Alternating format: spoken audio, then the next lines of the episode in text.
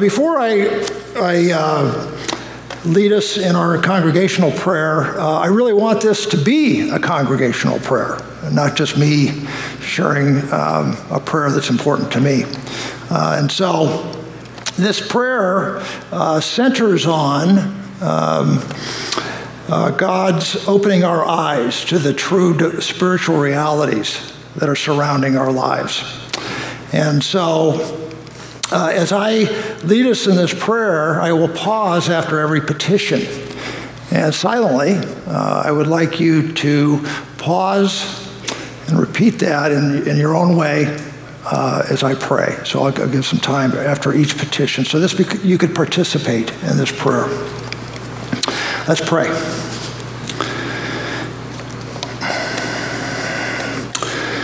Thank you, Father, for Jesus.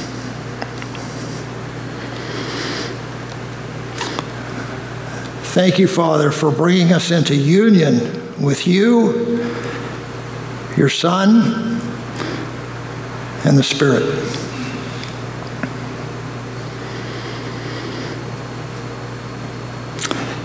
Thank you, Lord, for raising us up with you in the heavenly realms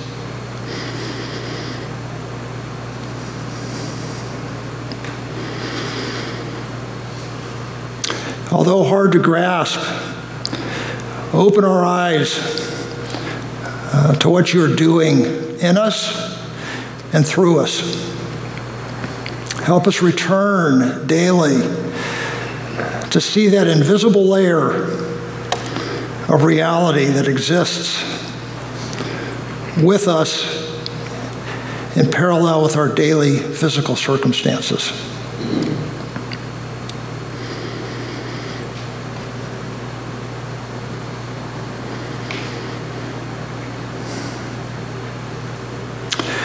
We give you, Lord, our different challenges, our trials, our sufferings that we may not fully understand.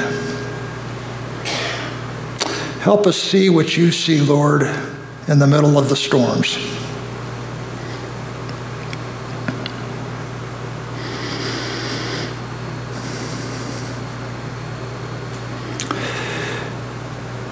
Please, Lord, produce your fruit in us for your purposes.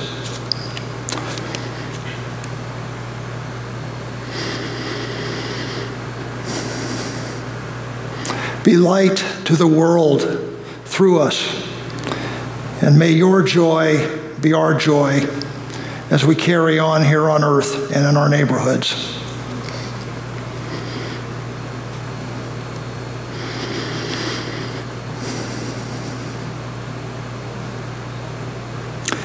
May you help us daily to rest with you in your heavenly presence, unified with the Trinity.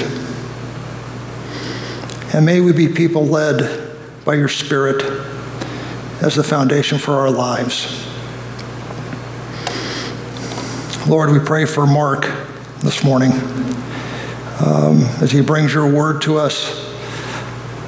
Speak through, through him to lead us to you. The um, scripture reading that uh, Mark has chosen for us uh, is out of 1 John 5 13 through 15 uh, in the NIV. And uh, let me read this. I write these things to you who believe in the name of the Son of God, so that you may know that you have eternal life. This is the confidence we have in approaching God. That if we ask anything according to His will, He hears us. And if we know that He hears us, whatever we ask, we know that we have asked, or we have what we asked of Him. And so before Mark comes up here, I just want to share um, a little bit of uh, Mark and I's time at Los Altos High School. we we uh, both went to Los Altos High the night, and um, and so uh, I was a freshman, and I, th- I think I, we got our math right. I think he's either senior, maybe junior, senior. Um, he was leading the football team with his quarterbacking skills to uh, way more victories than losses, I believe. Eight and one, I think you said earlier. Um, and so when I came into high school, in my mind, he was Mr. Popular. I don't know if you felt you were Mr. Popular, but I, I felt you were Mr. Popular, and I always wanted to be associated with you.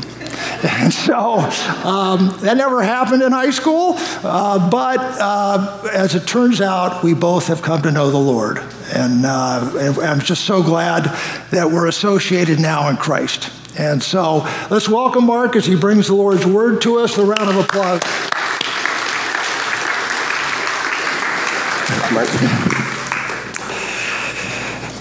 Well, I'm sure glad the stories from high school stopped there.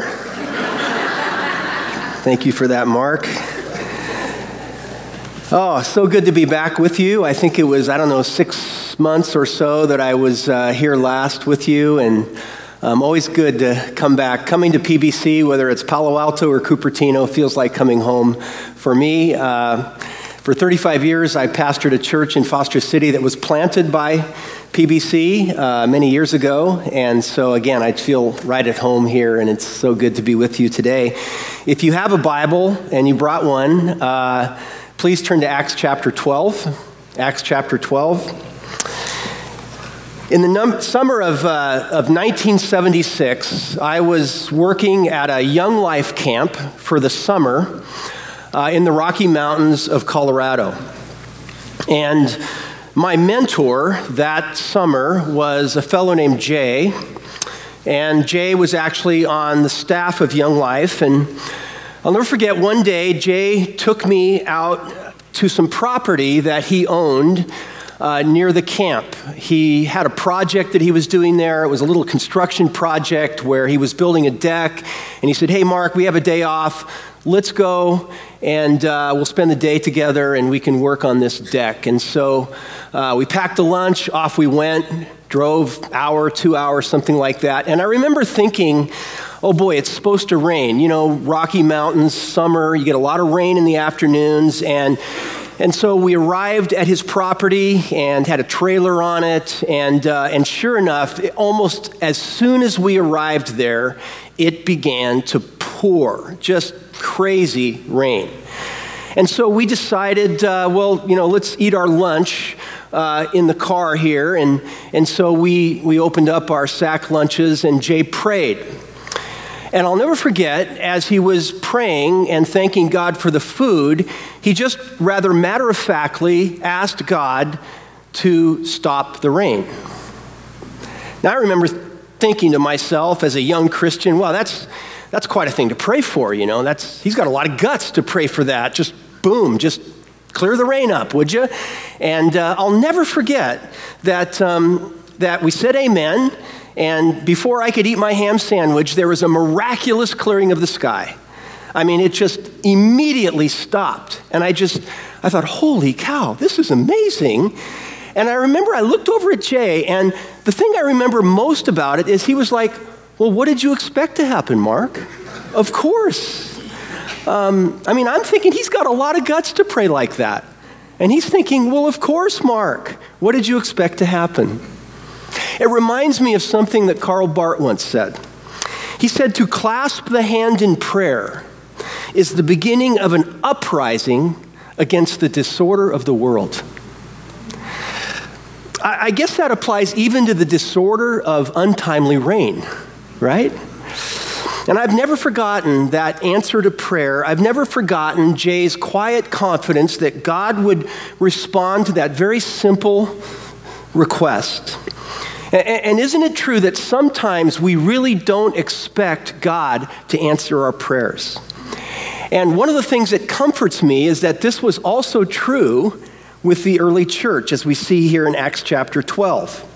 So, here in Acts 12, the early church is facing a crisis, much greater than the one Jay and I faced that day. King Herod Agrippa was on the throne. And by the way, he was the, he was the nephew of Herod Antipas, who was the guy who murdered John the Baptist. His grandfather was Herod the Great, who slaughtered the innocents around the time of Jesus' birth. But Agrippa, this Herod, was actually popular with the Jews. Um, he was like the consummate politician. And so, for this reason, he began to strike out against the church. So, let's pick it up in verse 1. It was about this time that King Herod arrested some who belonged to the church, intending to persecute them. He had James, the brother of John, put to death with the sword. When he saw that this met with approval among the Jews, he proceeded to seize Peter also. This happened during the festival of unleavened bread. After arresting him, he put him in prison, handing him over to be guarded by four squads of four soldiers each. Herod intended to bring him out for public trial after the Passover. So, the first thing that Herod did, we see here, is he had James beheaded. Now, you remember that James was one of the original 12 apostles. James was the brother of John. Remember the two fishermen. And remember also that Jesus predicted that, that both of them would suffer martyrdom. And here we see that James was the first to go. And this would have been a great blow to the church. But Herod didn't stop there. He arrested Peter. And he would have had Peter killed immediately, but it was the feast of unleavened bread, and executions were not allowed during religious holidays. So Herod waited until the holiday was over, and he put Peter in prison and we're told he assigned four squads of soldiers to guard him. That's 16 men. Two of them would have actually been chained to Peter, and the others would guard the doors to the prison. So Herod is not taking any chances at all here on losing Peter. Now, just try to sit back and imagine what a crisis this was for the early church. James is dead, Peter is in prison and Herod is triumphing. That's how chapter 12 begins. That's what these early believers faced. But consider this at the end of the chapter, Herod is dead, Peter is free, and the Word of God is triumphing. So there will be a complete turnaround between verse 4 and verse 24. And the question I want to ask is how did this happen? I mean, did the church like protest? Did they exert political pressure on Herod? Maybe they tried to get one of their more wealthy members to run for office. Uh, did they stand by and do nothing? What did the church do? Look at verse 5. So Peter was kept in prison, but the church was earnestly praying to God for him. Now, I don't know if you're one of those folks that like to mark up your Bible, but if you do, you might want to just underline those words. But the church was earnestly praying for him. I believe the entire chapter hinges on those words. And here, really, what we see are two forces at war, each using their own weapons. First, there's Herod with the power of the sword. But then there's the church, stripped of all human power, doing the one thing they believed could make a difference praying. And, and notice a few things about how they prayed. Notice they prayed specifically. It, it says they prayed for him. Well, that was for Peter, of course. So they mobilized specifically to pray for Peter. We're not told what they asked God to do for Peter, but I have no doubt that they had the boldness to ask God for his release, for his protection. They also prayed continuously. Luke actually uses a verb tense here that indicates ongoing action. So, as each day went by, bringing them closer to the execution, they kept storming heaven for Peter. I believe they prayed day and night. And you know, there are times to keep praying, even when nothing seems to be happening. We're also told they prayed earnestly. It says the church was earnestly praying. Literally, this word kind of has a physical undertone to it, and it means to stretch out. And so there's this sense that they were agonizing, wrestling even with God in prayer over this issue. Finally, it says they prayed corporately. It says the church was doing this. So they didn't just pray individually in their little prayer closets, they got together, they gathered together, and they prayed together. And God answered their prayers in a most unusual way. Let's pick it up and starting in verse 6. The night before Herod was to bring him to trial, Peter was sleeping between two soldiers, bound with two chains, and sentries stood guard at the entrance. Suddenly, an angel of the Lord appeared, and a light shone in the cell. He struck Peter on the side and woke him up. Quick, get up, he said, and the chains fell off Peter's wrists. Then the angel said to him, Put on your clothes and sandals. And Peter did so. Wrap your cloak around you and follow me, the angel told him. Peter followed him out of the prison, but he had no idea what the angel was doing was really happening. He thought he was seeing a vision. They passed the first and second guards. They came to the iron gate leading to the city. It opened for them by itself, and they went through it. When they had walked the length of one street, suddenly the angel left him. Then Peter came to himself and said, Now I know without a doubt that the Lord has sent his angel and rescued me from Herod's clutches and from everything the Jewish people were hoping would happen. Notice here that God seems to wait till the very last minute to act on Peter's behalf. It is the night before Peter is supposed to be executed. He knows what has just happened to James, and now he knows it's his turn. His turn. But did you see what Peter was doing in prison? He's sleeping so soundly that an angel can't wake him up. You have to see the humor in that. This is a really funny story. He's chained up to two guards, lying on the cold, dirty cell of a prison floor, of a floor of a prison cell. An angel appears, and, a glorious light spreads throughout the prison, and Peter sleeps through the whole thing. Unbelievable. I mean, Paul and Silas sang in prison. At least they stayed awake. But Peter is so unconcerned, he can't even keep his eyes open. And God can do that for us, can't He? God can give us His peace in the midst of the greatest storm, in the darkest hour. He can give us a quiet confidence. Maybe that's the greatest answer to prayer of all. God kept Peter in perfect peace in that cell. Well, finally, he does begin to wake up, and the angel tells him to get up, get dressed, and follow him. Peter throws on his clothes and he begins to follow the angel. He thinks he's having a vision or a dream of some kind. He passes the first and the second guard. We don't know whether like they're awake or asleep, but either way it's a miracle. They don't see him. And they come to this huge iron gate leading out of the prison. How are they going to get through that? All of a sudden, it swings open by itself. Finally, they're out on the street and the angel, poof, disappears. And Peter must have been like, oh, thanks, what do I do now? But he collects himself, he kind of puts two and two together. And he says, I get it. God just sent me that angel to deliver me from Herod. By the way, have you ever done that?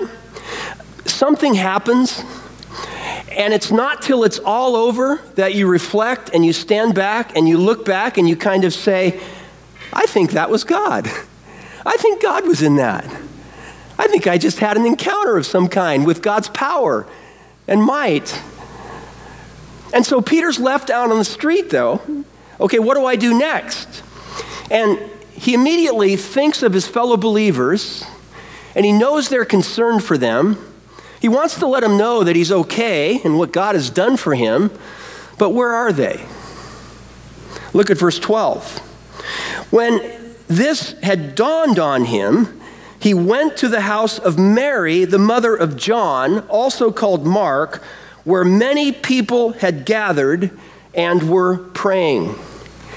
Now, you remember that Mary was the mother of John Mark, who would soon accompany Paul on his first missionary journey. It appears, perhaps, that she was a woman of some means. She had at least one servant, and her house was large, and so her church, or the early church, uh, found this to, to be an ideal place for them to meet. Remember, they didn't meet in buildings like this, they met in homes. And Peter instinctively knew that there would be at least one group of Christians there at Mary's house. And I'm sure there were a number of homes scattered throughout the city where believers had met, perhaps praying for Peter, just like they were in Mary's home. But Peter goes to Mary's home, and that's where he found his friends. Notice also that Luke reminds us again in verse 12 what they were doing. They were praying. And maybe it's good just to pause here for a moment. It's so easy to forget that this is a very big part of what the church is to be about. Uh, we can get so caught up in the trappings of church, right? Of buildings and programs and budgets that we lose sight of the simplicity of what the church really is. The church is about people. It's about people learning to relate to God, learning to relate to one another, learning to be salt and light in the community. And in the early church, the way they did that was through these small groups of believers meeting in homes to pray for one another, to bear one another's burdens. We see here how they had gathered together that night to pray specifically for Peter. One of the sad commentaries on the church today is that if the same thing were to happen to Peter today, he might not have a place to go unless it was Sunday morning. And if he went there, would he find people praying? But I'm not sure Peter was prepared for what would happen when he got to Mary's house. Let's pick up the story starting in verse 13.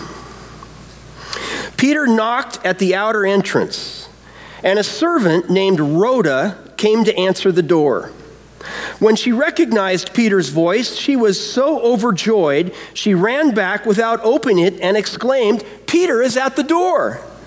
You're out of your mind, they told her. When she kept insisting that it was so, they said, It must be his angel. But Peter kept on knocking. And when they opened the door and saw him, they were astonished. Peter motioned with his hand for them to be quiet and described how the Lord had brought him out of the prison. Tell James, not the same James who was already beheaded, right? Another James. And the other brothers and sisters about this, he said, and then he left for another place. Now, again, I hope you can see the humor in this story. Peter arrives at Mary's house. Peter starts knocking at the door. He must be so eager to get in there and tell the fellow believers what God had done. Uh, this door didn't open for him, by the way. The believers are huddled together inside. A servant girl named Rhoda hears the knocking and she comes to the door. Back then, you didn't just open the door like we often do, you had the visitor identify himself first. So imagine Peter says, Rhoda, it's me, Peter, open the door. I can just hear Rhoda just shriek with joy, Peter! Peter says, Yeah, it's me, Peter. Now, Rhoda, open the door. But she's so excited. Rhoda is so thrilled. She runs back to the house to tell the others. Peter's still standing there at the door. Rhoda, open the door. Where'd you go? It's me, Peter. Meanwhile, Rhoda interrupts the prayer meeting and says, Guess who's outside? It's Peter. He's been set free by an angel. They don't believe her. They think she's gone mad. And they get into a big argument. I imagine they're arguing about the theology of angels. Meanwhile, Peter's outside, ready to pound the door down. This is awesome because these people are just like us. Here they are. They've been praying for days with all their heart, with all their might, agonizing in prayer for Peter. Yet when the answer to their prayer is knocking at the door, they refuse to believe it's even possible. I'm so comforted by this. How often do I pray for something? But deep down, I really don't expect God to answer. And when He does, I can hardly believe it, or I try to find some other explanation for it. It strikes me that sometimes the answer to our prayers are knocking at the door, but we're not listening. We're not even answering the door. We pray and we look and we watch, but we don't really expect God to answer.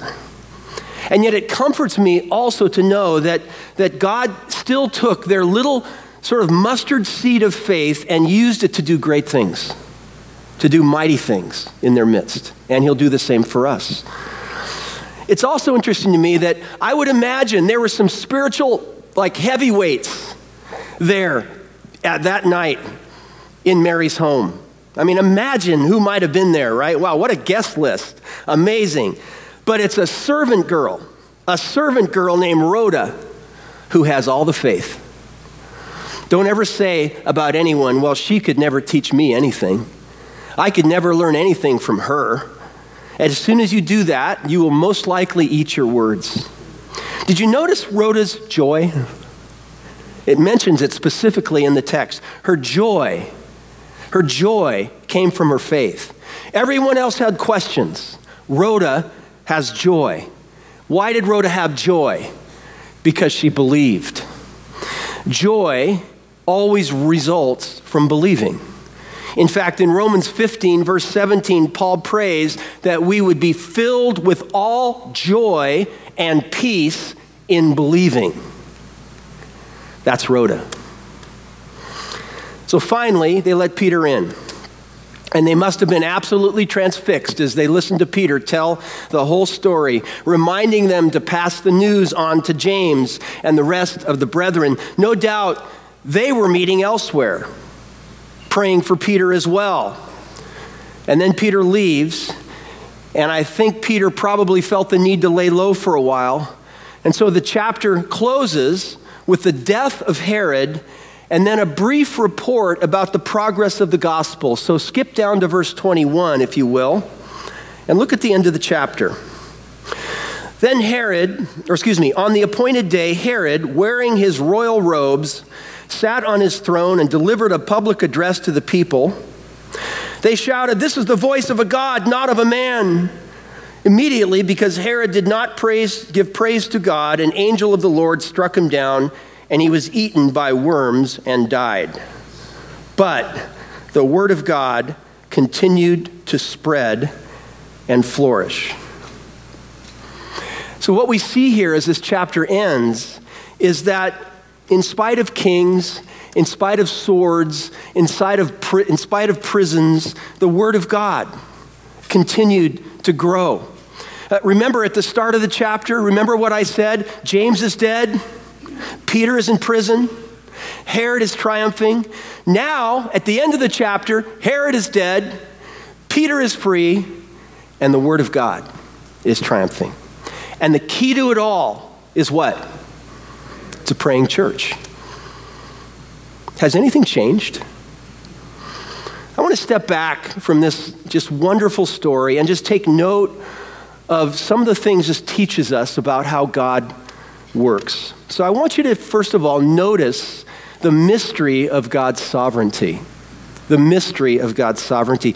Herod has an earthly rule, but God rules over all.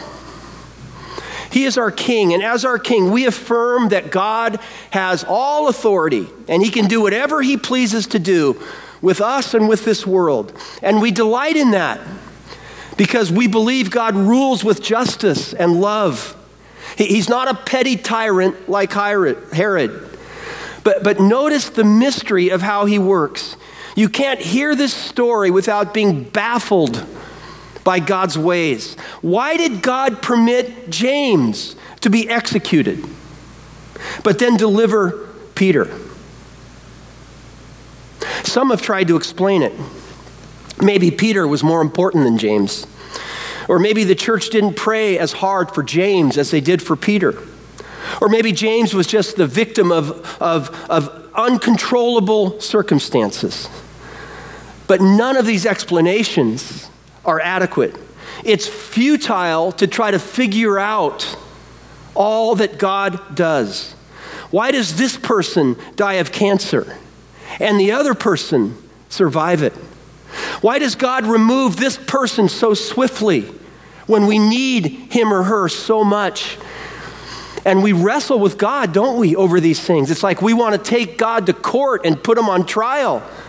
But the bottom line is, we cannot always explain God's ways. He does what He pleases. His ways are above our ways.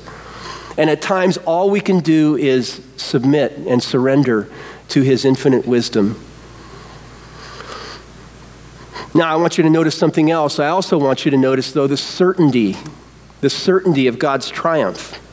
Though we may not be able to understand all that He does, now we do know the end. We do know his purpose. We know that his purpose is good, and we know that it will be fulfilled in history. I love my, my church history professor used to say that history is his story. It's his story. Uh, once in a while, I'll be reading a novel. I love to read novels, and I'll cheat. I'll read the last few pages just to find out how it ends. It's like I can't wait. In a way, we don't understand all that God is doing right now, but God has allowed us to peek at the end of the story, and we know how it ends, don't we? God has a purpose, God has a plan. Right now, we're in the middle of the novel, and the plot has thickened, and it's hard to see where it's all going. But in the end, God will accomplish his purposes in your life and in this world. He's not out of control. His hands are not tied. He's not powerless to save.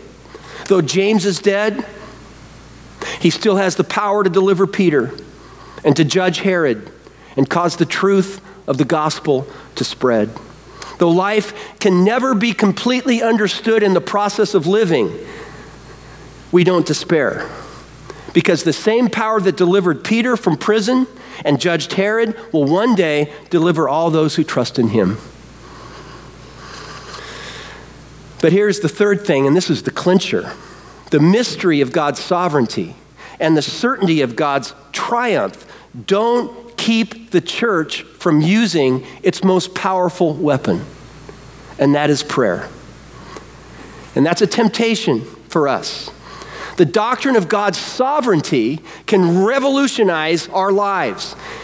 God is in perfect control, working out his purposes according to his foreordained plan. Nothing can prevent God from accomplishing what God has determined to do. I love that. But the temptation is to think God's method of accomplishing his ends is to act apart from us. Right? And here we see that we are not to be rendered passive by the sovereignty of God. From the beginning, in the Garden of Eden, God has given human beings what we call agency in accomplishing his purposes. It's hard to understand the interplay between God's plan and our prayers and our activity, but somehow he allows us to participate in the accomplishing of his purposes through prayer. See, prayer isn't about us getting God to cooperate with our plans, but vice versa. Think of it this way if I throw out a boat hook from a boat and I catch hold of the shore and I pull, do I pull the shore to me or do I pull myself to the shore? Prayer isn't pulling God to my will, but the aligning of my will to the will of God. And that's what happens when we gather together to pray. We align ourselves with God, we express our needs to Him. Uh, the world relies on prisons and personalities and the sword. The church relies on God through prayer. Whenever the church relies on anything else, we lose our power. When we rely on gifted personalities rather than prayer, we lose our power. When we rely on the ingenuity of our methods rather than prayer, we lose our power. When we rely on political clout rather than prayer, we lose our power. Samuel Chadwick said this Satan dreads nothing but prayer. His one concern is to keep saints, the saints, from praying. He fears nothing from prayerless studies, prayerless work, prayerless religion. He laughs at our toil, mocks at our wisdom, but trembles when we pray. And what's amazing and what I love about this story is that even doubting prayer, uh, such as the believers in Mary's house had, is enough to overcome the power of the sword. The point of the story isn't to pray better or pray more, the point is just to pray. And God uses our doubting, fumbling, stumbling prayers to accomplish great things. God simply wants us to ask. Uh, Jesus had to ask. Did you know that? In Psalm 2, verse 8, God the Father says to his own Son, Ask me, and I will make the nations your inheritance. Even Jesus had to ask. If Jesus had to ask, I do too. Think about this how, how it relates to the people in your life who don't yet know Jesus. And there's a lot of different strategies out there about how to reach our lost friends. Have you considered simply asking God to bring them to Himself? Uh, you've probably heard of D.L. Moody, the, uh, the one time shoe salesman who became one of the greatest evangelists of the 19th century. Did you know that Moody's entire evangelistic strategy was prayer? That's it. Now, listen to this Moody carried a list of a hundred names of lost friends in his pocket every single day of his adult life. He prayed for every single one by name. Now, get this when Moody died at age 62, 96 of those people had come to faith in Christ. That's a 96% success rate. I'll take that. Here's something even more amazing. At Moody's funeral, the four remaining names on that list were so moved by the memorial service that they came to faith as well. God just says, Ask me. Ask me. Ask me. How about this? In 2010, a group of eight people from two churches felt called to the Detroit Boulevard neighborhood of Sacramento. It's one of the most notorious crime ridden neighborhoods in Sacramento. But this group decided to just walk through the neighborhood and they were going to pray over every single home. They were going to pray for the presence of Christ over violence, over addiction, over oppression. One of the eight was a former Sacramento police officer, and he said, Every time we prayed over those houses, we felt the weight of oppression becoming lighter. A woman from one of the houses confronted them. When she discovered they were praying for the community, she asked for healing. And God answered their prayer. Uh, the group then moved into the neighborhood and started a little church. A couple of years later, the Sacramento Bee reported there were no homicides, no robberies or sex crimes, and only one assault in Detroit Boulevard between 2013 and 2014. How about that? Detroit Boulevard was transformed by a little group of people who asked. They just asked. Ask me. Ask me. I spent 35 years pastoring the same church, and we saw God do some wonderful things. And I don't really have very many regrets, to be honest. But if I were do, to do it over again, the one thing I can tell you that I would do better would be to lead our people in prayer. More like the early church, specifically, continuously, earnestly, and corporately. God's chosen weapon is prayer. The power of prayer, even doubting, halting, fumbling prayer, is mightier than all the Herods in your life and mightier than hell itself. Satan laughs at our toil, mocks our wisdom, but he trembles when we pray. Let's pray together.